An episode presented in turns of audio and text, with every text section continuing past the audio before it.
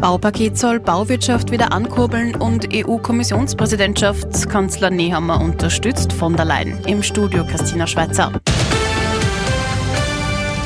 Vor wenigen Tagen hat die Regierung ein Wohn- und Baupaket beschlossen. Arbeitsminister Martin Kocher ist zuversichtlich, dass die 2,2 Milliarden Euro die Bauwirtschaft wieder ankurbeln und dafür sorgen werden, dass Wohnen in den nächsten Jahren nicht so teuer wird. Aktuell ist die Baubranche in einem Tief, vor allem wegen der hohen Kreditzinsen. Bundeskanzler Karl Nehammer wird EU-Kommissionspräsidentin Ursula von der Leyen für eine zweite Amtszeit unterstützen. Die europäischen Konservativen wählen diese Woche ihren Spitzenkandidaten für die EU-Wahl. Von der Leyen wird da wieder kandidieren. Beim EVP-Parteitag am 6. und 7. März in Bukarest wählen die europäischen Konservativen dann ihren Spitzenkandidaten für die EU-Wahl. Von der Leyen hatte ihre Kandidatur kurz vor Ende der Einreichfrist bekannt gegeben.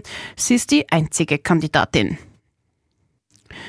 Vom Klimaschutzgesetz bis zur Reform des Arbeitslosengeldes. Die türkis-grüne Koalition wird ein paar ihrer großen Vorhaben nicht mehr umsetzen. Ein weiteres Beispiel ist die Bundesstaatsanwaltschaft. Christiane Lindenberg berichtet. Gut ein halbes Jahr vor Ablauf der Amtszeit ist klar, die Reform der Weisungsspitze in der Justiz wird wohl nichts mehr.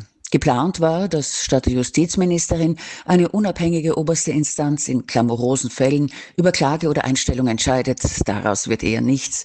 Das gibt Verfassungsministerin Caroline Edstadler in der heutigen Presse zu. Die Türkise will eine Einzelperson an der Spitze der Weisungskette und die soll vom Parlament kontrolliert werden. Die grüne Justizministerin Alma Sadic ist für einen Dreiersenat und für beide handelt es sich um rote Linien. Der Weltsicherheitsrat ruft Israel und die Hamas einmal mehr dazu auf, die Zivilisten im Gazastreifen zu schützen und die humanitäre Hilfe für sie sicherzustellen. Dazu müssten weitere Grenzübergänge geöffnet werden. Gestern haben die USA eine Luftbrücke in den Gazastreifen gestartet und mehr als 38.000 Mahlzeiten für die Menschen abgeworfen. Weitere Einsätze sollen folgen.